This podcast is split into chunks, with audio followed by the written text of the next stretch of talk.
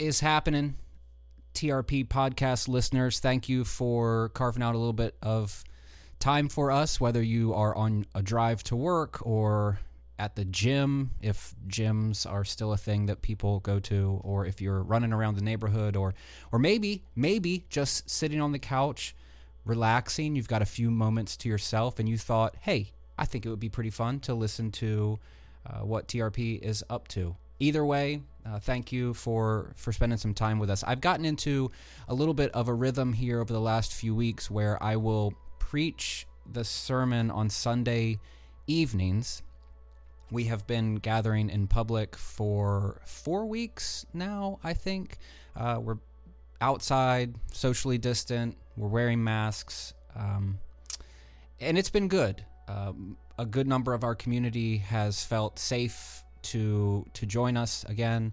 Others will watch online. We've been attempting to stream our services on Facebook, and that has had a little bit of glitches. But I'll jump into the studio on Monday or Tuesday and re-preach the sermon for you guys uh, because we want it to sound nice, but also, um, you know, you're a different audience. So here I am. This is week six. I'm 97% sure. Week six in our sermon series on James the Sage. And actually, this week is a little bit different, uh, as you'll see. I, I, don't really unpack much in the letter of James. I really just kind of take my cues from an initial phrase. So here is the extended passage. This is chapter one, beginning in verse 19. I'm actually going to read through the end of chapter one. It says, My dear brothers and sisters, take note of this. I'm reading the NIV, by the way. My dear brothers and sisters, take note of this. Everyone should be quick to listen, slow to speak, and slow to become angry. Because human anger does not produce the righteousness that God desires. You could also translate that word there, righteousness, as justice. Uh, some some people choose to do that. Therefore, James writes, get rid of all moral filth and the evil that is so prevalent, and humbly accept the word planted in you, which can save you. Verse 22 Do not merely listen to the word and so deceive yourselves. Do what it says. Anyone who listens to the word but does not do what it says is like someone who looks at his face in a mirror and, after looking at himself, goes away and immediately forgets what he looks like. But whoever looks intently into the perfect law that gives freedom and continues in it, not forgetting what they have heard, but doing it, they will be blessed in what they do. Those who consider themselves religious and yet do not keep a tight rein on their tongues deceive themselves, and their religion is worthless. Religion that God our Father accepts as pure and faultless is this to look after orphans and widows in their distress, and to keep oneself from being polluted by the world. The Word of God for the people of God. Now, as you can tell, this passage is absolutely loaded with practical wisdom that is both highly significant and immensely practical for our particular moment in time. Listen again to some of these really powerful lines that, that James writes. Everyone should be quick to listen, slow to speak, and slow to become angry. I, I don't know about you, but that is not how I would be able to define myself if I were to be, say, scrolling down my Facebook feed or looking at news headlines or sometimes having conversations with family members around the dinner table, being quick to listen, slow to speak, and slow to become angry. James writes Do not merely listen to the word and so deceive yourselves, do what it says. Or again, those who consider themselves religious and yet do not keep a tight rein on their tongues deceive themselves and their religion is worthless. James has this massive undercurrent throughout the letter about our speech practices uh, and how if we do not keep a, a tight rein on our tongue, then maybe we're not quite living out this Jesus ethic in the best way possible he concludes this chapter in one of my favorite verses that's challenging and also oddly encouraging. It says, Religion that God our Father accepts as pure and faultless is this to look after orphans and widows in their distress and to keep oneself from being polluted by the world. I think that we usually privilege that last phrase there, and I think we probably wrongly interpret it a lot of times. Um, but this thought of caring for the orphans and the widows, the, the marginalized, the oppressed. This is what religion is.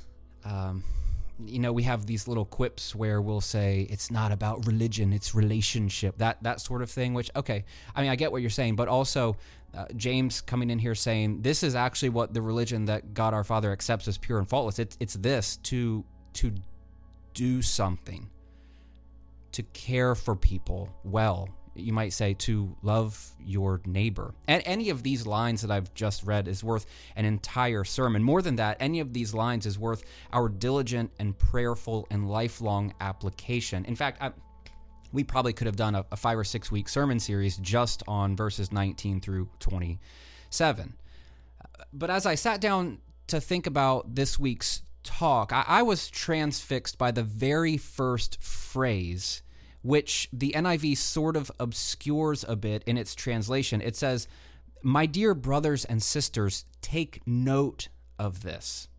And this, this caught my attention. a better translation would probably be, you must understand this, my beloved.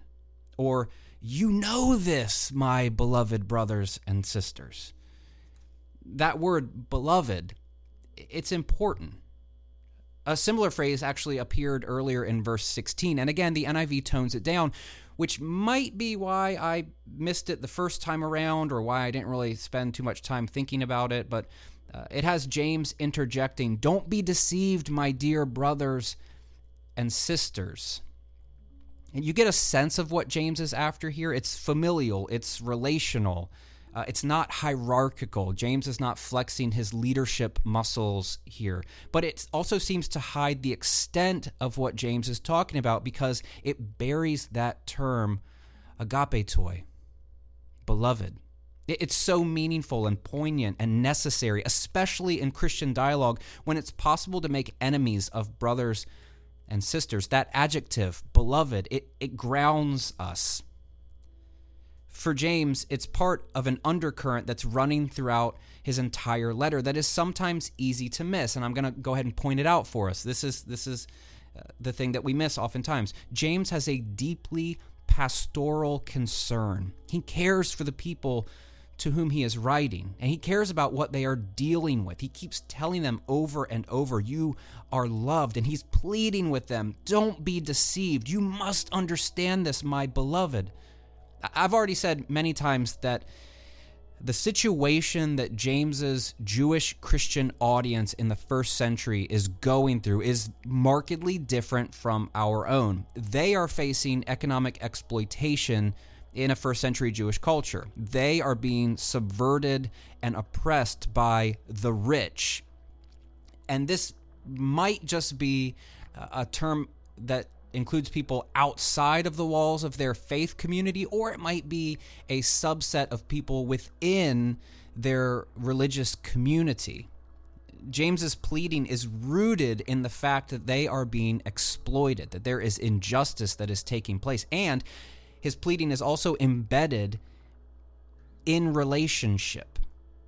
Uh, he says, I know what you are facing, my beloved brothers and sisters. And I couldn't stop thinking about this phrase in light of my current calling as a pastor, one who is privileged enough to stand in front of a congregation of people or jump into the studio and preach to podcast listeners uh, and I have this opportunity to share something with you that is meaningful, something hopefully of some significance that will help to remind you of what we as a church are doing or who we are serving, uh, to remind us of our calling to love God and to love our neighbors, to remind us of our status as beloved brothers and sisters, children of the Most High God.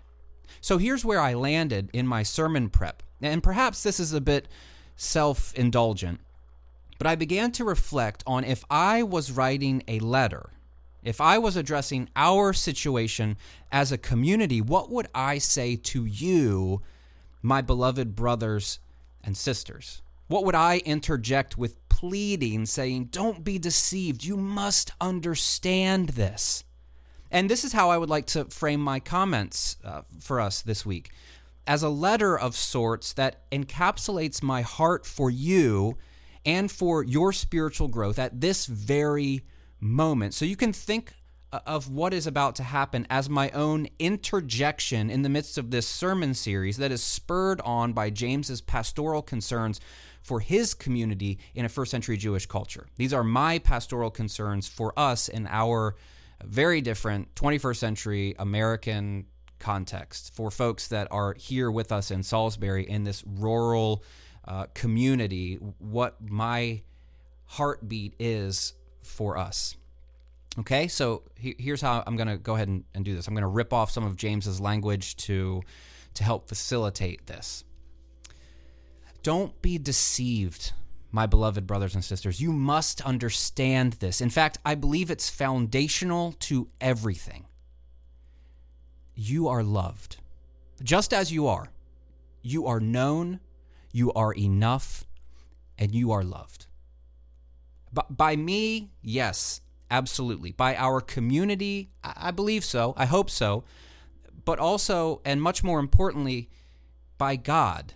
You are loved. You are known. You are enough. As a three on the Enneagram, this is difficult for me to say, much less believe. We're supposedly, as threes, driven by performance, and our self worth is enmeshed in our acceptance and affirmation. So, hearing that I am loved is hard to swallow on most days. But I want to start here because it's true and because we are constantly hearing the opposite in our culture. And I believe it's slowly, or maybe not so slowly, killing us. In various forms and through various mediums, we hear you're not smart enough. You're not working hard enough. You're not thin enough. You're not a good enough parent. You're not good enough at your job. And what even is your job? Couldn't you be doing more?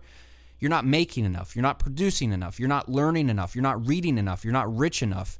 You're not dateable. You're not satisfied. You're not happy. You're past your prime. You never reached your potential. You don't fit in here or anywhere. You're alone. No one supports you. No one cares. You're not straight enough. You're not pure enough. You're not orthodox enough. You don't believe the right things. You're not strong enough. You're not you're not good enough. You're not worth enough you're not loved. These seem to be the dominant voices of our culture, which, whether you're a three on the Enneagram or not, we sort of have bought into this idea that our self worth is about our production or our performance. In fact, when we first meet people, and this is pointed out a lot, one of the first things that we ask them is, What do you do? As if them telling us their job would indicate to us their worth, or even if we want to continue talking with them. We, we often base our self worth on how we compare, on how we produce, on how we contribute to society. Don't be deceived, my beloved brothers and sisters. This is not the gospel in the midst of a pretty complex argument that many scholars and interpreters have struggled with for centuries, the Apostle Paul writes these treasured lines in perhaps one of the most theologically loaded and rhetorically powerful chapters in the Bible. It's Romans chapter 8. And he writes this So, what are we to say about these things. And again, remember, the, the things that he's referring to are coming before this, and we're just jumping right into the middle of, of context. Not really a good practice, but you'll see where I'm going with this. So, what are we going to say about these things? He writes If God is for us, who is against us? He didn't spare his own son, but he gave him up for us all. Won't he also freely give us all things with him? Who will bring a charge against God's elect people? Again, this is more insider language that Paul uses in this letter. And actually, as we turn the page from chapter 8 in Romans into chapters 9 through 11, he really unpacks this idea of, of election. I would encourage you guys to go. Uh, to go look at that and read that. And I would also encourage you maybe not to explain away so much of it. Um, for those of us that have spent time within the church, we kind of have this way to decode what Paul is saying that really forces us to read against the grain of what is obvious. Okay, so maybe just just go and read and, and see see what you come away with there. So he says, Who will bring a charge against God's elect people? It's God who acquits them. Who is going to convict them? It is Jesus Christ who died, even more, who was raised, and who also is at God's right hand It is Christ Jesus who also pleads our case for us. And now here's the bit that I really wanted to get to. Who will separate us from Christ's love? Will we be separated by trouble or distress or harassment or famine or nakedness or danger or sword? In the Common English Bible, this is how they translate this next phrase. In all these things, we win a sweeping victory through the one who loved us. And I'm convinced that nothing can separate us from God's love in Christ Jesus our Lord, not death or life, not angels or rulers, not present things or future things, not powers or height or depth or any other thing that is created.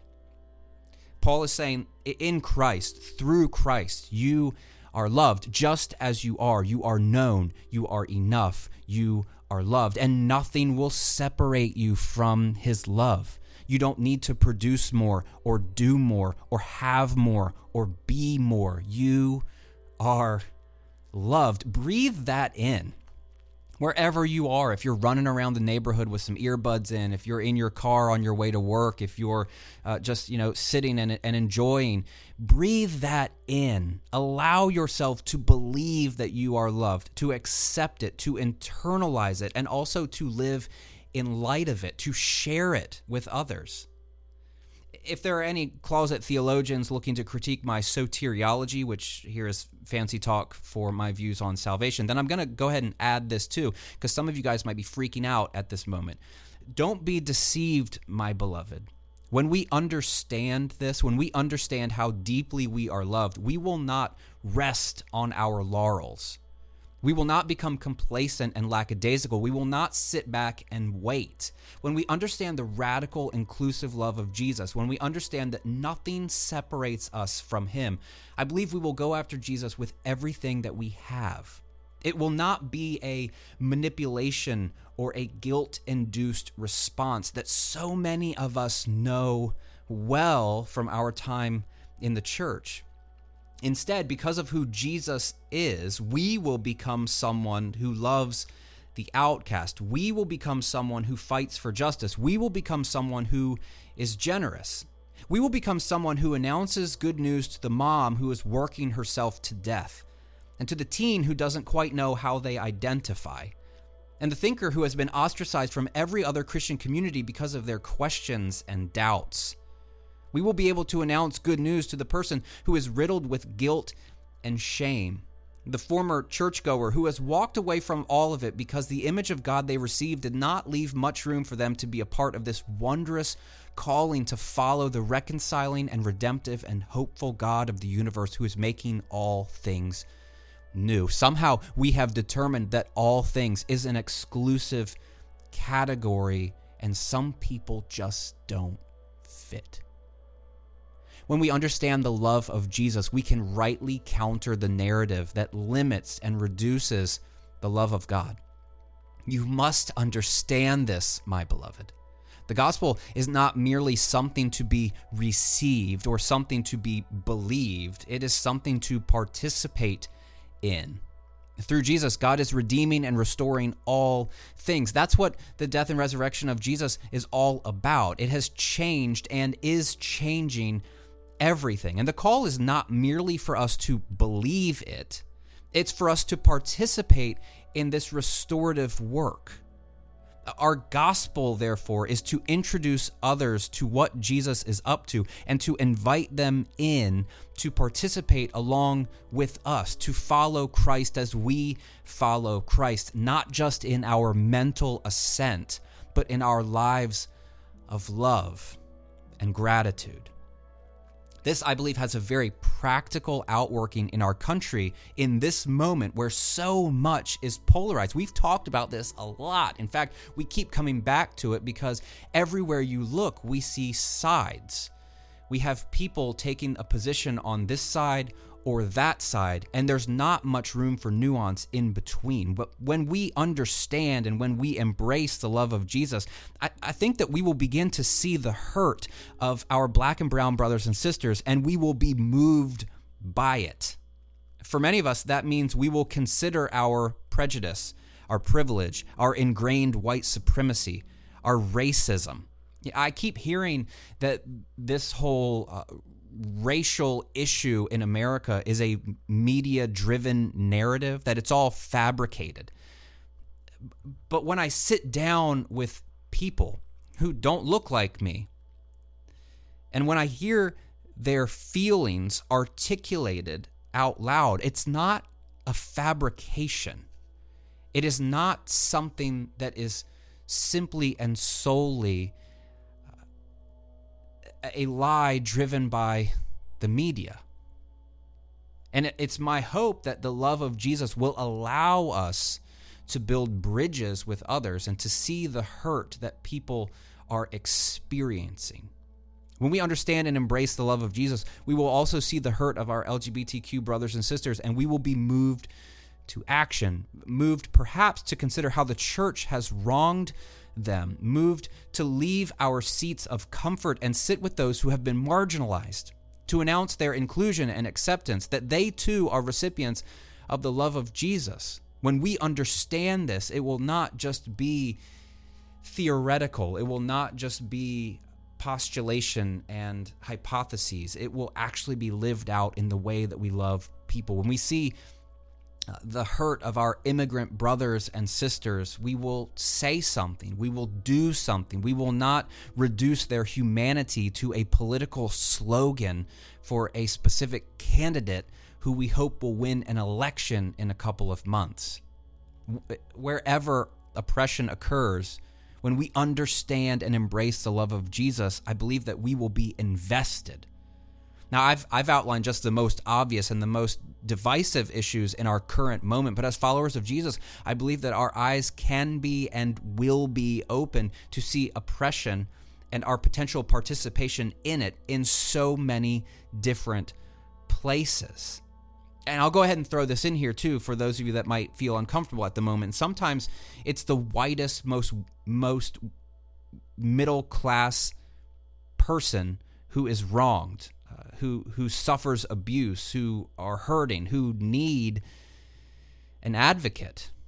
And we're called to love them too. We're called to love people well, all people. There is no discrimination here we will see the walls that have been constructed that affect real people. And because Jesus has broken down the walls, we will break them down too.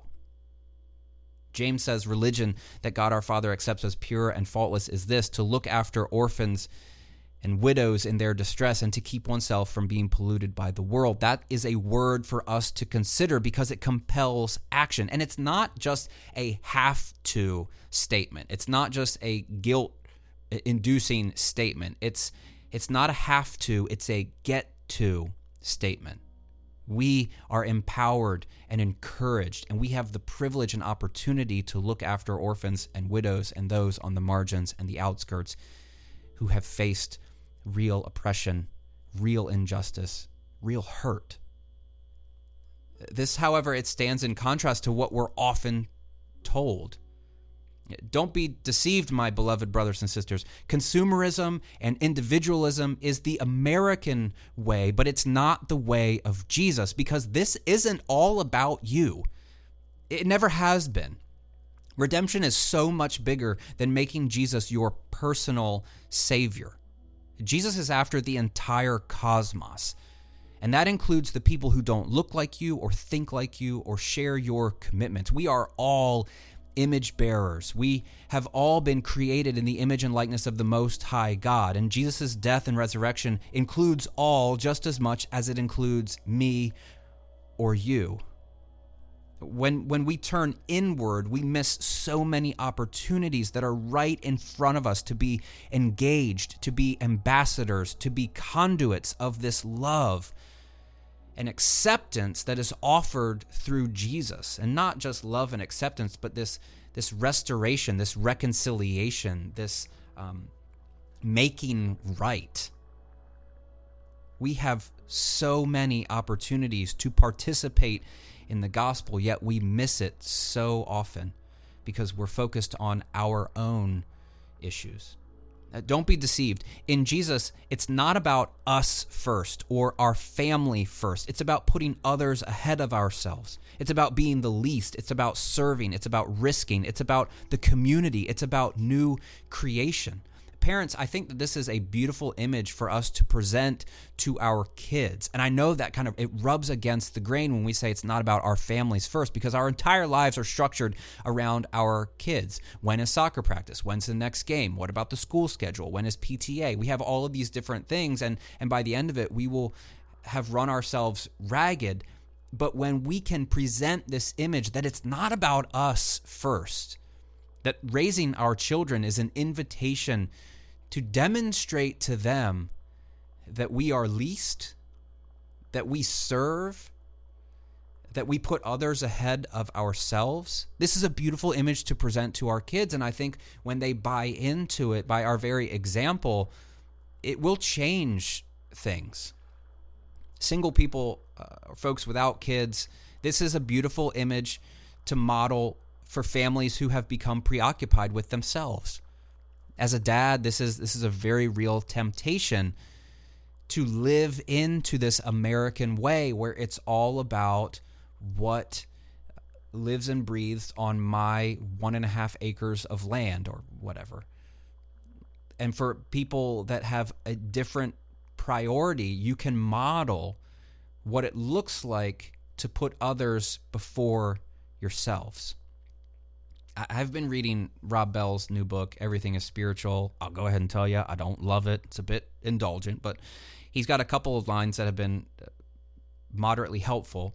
Um, but as his title suggests, this book of his is, is a manifesto that all of life is connected, that it's all spiritual. Hence the title, Everything is Spiritual. But think about this your politics, your ethics, your vocation, your relationships, your text threads, your social media accounts. There is no part of your life over which Jesus doesn't whisper, It's mine. And there's no part of your life over which we should be protective. Your faith, it cannot be limited to just you or just your family. For many of you, this is not what you have seen or heard in, in a setting like this, in a in a sermon or in a church type setting. It's very much about you because when the lights go down and the pastor says, uh, it's time to make commitments. If you want to follow Jesus, raise your hand. It, it becomes very much about you as an individual. And I think there's just so much more to it. Don't be deceived, my beloved. You shouldn't be faulted because we, the church, because we have failed to make Jesus compelling, because we've reduced his message to your personal salvation. We've reduced it to an altar call that's oftentimes motivated by fear. We've reduced it to uh, going to heaven or just wait because when you die, it'll all be okay. We've reduced it in so many ways. You must understand this. To follow Jesus is a beautiful way to live even if there is no then, even if there is no somewhere out there, even if there is no next. We've sold the gospel as something less than, usually as a ticket to heaven. And this is wrong on multiple levels because really it, it's all happening right now. Heaven is invading earth in the smallest of ways through us and through every good and hopeful deed that demonstrates the love of Jesus how exciting is that? How compelling is that that we get to participate in this uh, massive move of restoration by the God of the universe?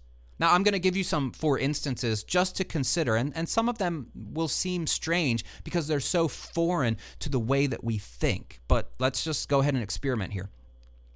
Heaven is invading earth when you care about the environment and when you live differently because of it. Heaven is invading earth when you see oppression and you respond. Heaven is invading earth when you are kind to the people around you, to the people who may not deserve it, to the people who have wronged you.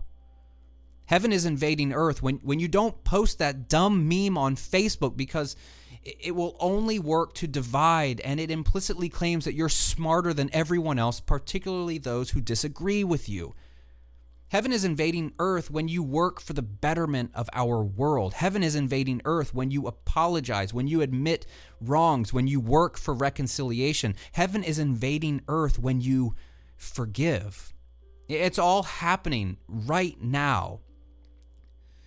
It's all happening because of Jesus, because of his death and his resurrection, and because of our participation in the gospel. It's happening through us. I've I've struggled with how to how to word this because I know that this one's going to be personal. But I felt like I had to include this here because it's so prevalent. I hear something in this vein a lot. But don't be deceived, my beloved. Your church hurts as real as they are, as painful as they are they are not indicative of the heart of Jesus. Uh, again, your, your pain that you've experienced, it is real. Your anger is warranted. Uh, the way that you maybe have walked away from organized religion, I get it. And perhaps even when you hear me say, heaven is invading earth, when you forgive, maybe you're immediately reminded of a situation that feels impossible or maybe even unwise to let go of. And I, I don't want to posture as though I'm just telling you to, to come back to the church. That's not what I mean. But but please understand this. Jesus and many of us are indignant that you have been hurt. That you have been robbed of untold joy, that you have been forced to see Jesus through the lens of abuse or shame or hurt or fear. As a minister, this is something that angers me so much when we misrepresent the love of Jesus in such an egregious way that people walk away from all of it and equate our failings or the failings of this church or that church with the actual mind of Christ. This is not how it, it should be. The situation that you have been through, it is not how it should be. And, and I'll go on record and say there will be a reckoning. Your wrong will be righted. But in this moment, what I want you to hear and maybe what I want you to consider is something altogether different. I want you to hear love and restoration and hope. And maybe what I want you to hear as well is resurrection, a life from a death. What I want you to hear is an invitation what I want you to hear is is a second chance. What I want you to hear is the truth. You are loved just as you are. You are known, you are enough, you are loved. Those leaders, those members, those people, those Christians, they don't get the final word and they don't speak for King Jesus to, to all of us, we must understand this. We are loved. This is fundamental, but it doesn't stop there. We must let that love radicalize us. We must let that love motivate us. We must let that love compel us. TRP, I've been saying this for years and I still believe it to this day. They are there are many people who need to hear this message. And maybe some of you are listening right now you're a podcast listener, you you're sort of tangentially related to this community, you appreciate the, the teachings or or the, the thought provoking nature of the things that that we say, but maybe there's a real hesitation for you to actually trusting people again, to actually partnering with other frail human beings who might hurt you I, have been saying this for years and years. This message, as as obvious as it is, has become more radical within the church, and that should not be. I, I've also been thinking this for years, but I haven't said it out loud uh, until this past weekend. There are also many people like so there's many people that need this message, but there's also many people who are not they're not bold enough to carry out this message. It doesn't fit their understanding of God. It doesn't fit their understanding of salvation. It doesn't fit their understanding of love. And quite honestly, it doesn't fit their priorities. TRP, it's not our work to convince them. But for those who have yet to hear it, for those who have maybe long forgotten the real core of the Christian faith, TRP, I would ask that, that we might become a voice in the night. Don't be deceived, my beloved. We are called to this work. And when we lock arms to announce this gospel of love and restoration and, and participation with God, of experienced resurrection, this gospel that is compelling and good on its own, not with without something that comes later, just here and now. It, it's good and it can stand.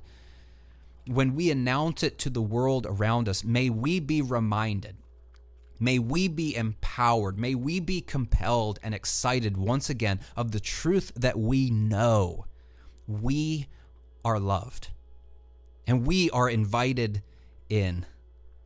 And yes, we have work to do with the King who looks upon us and says, You are mine.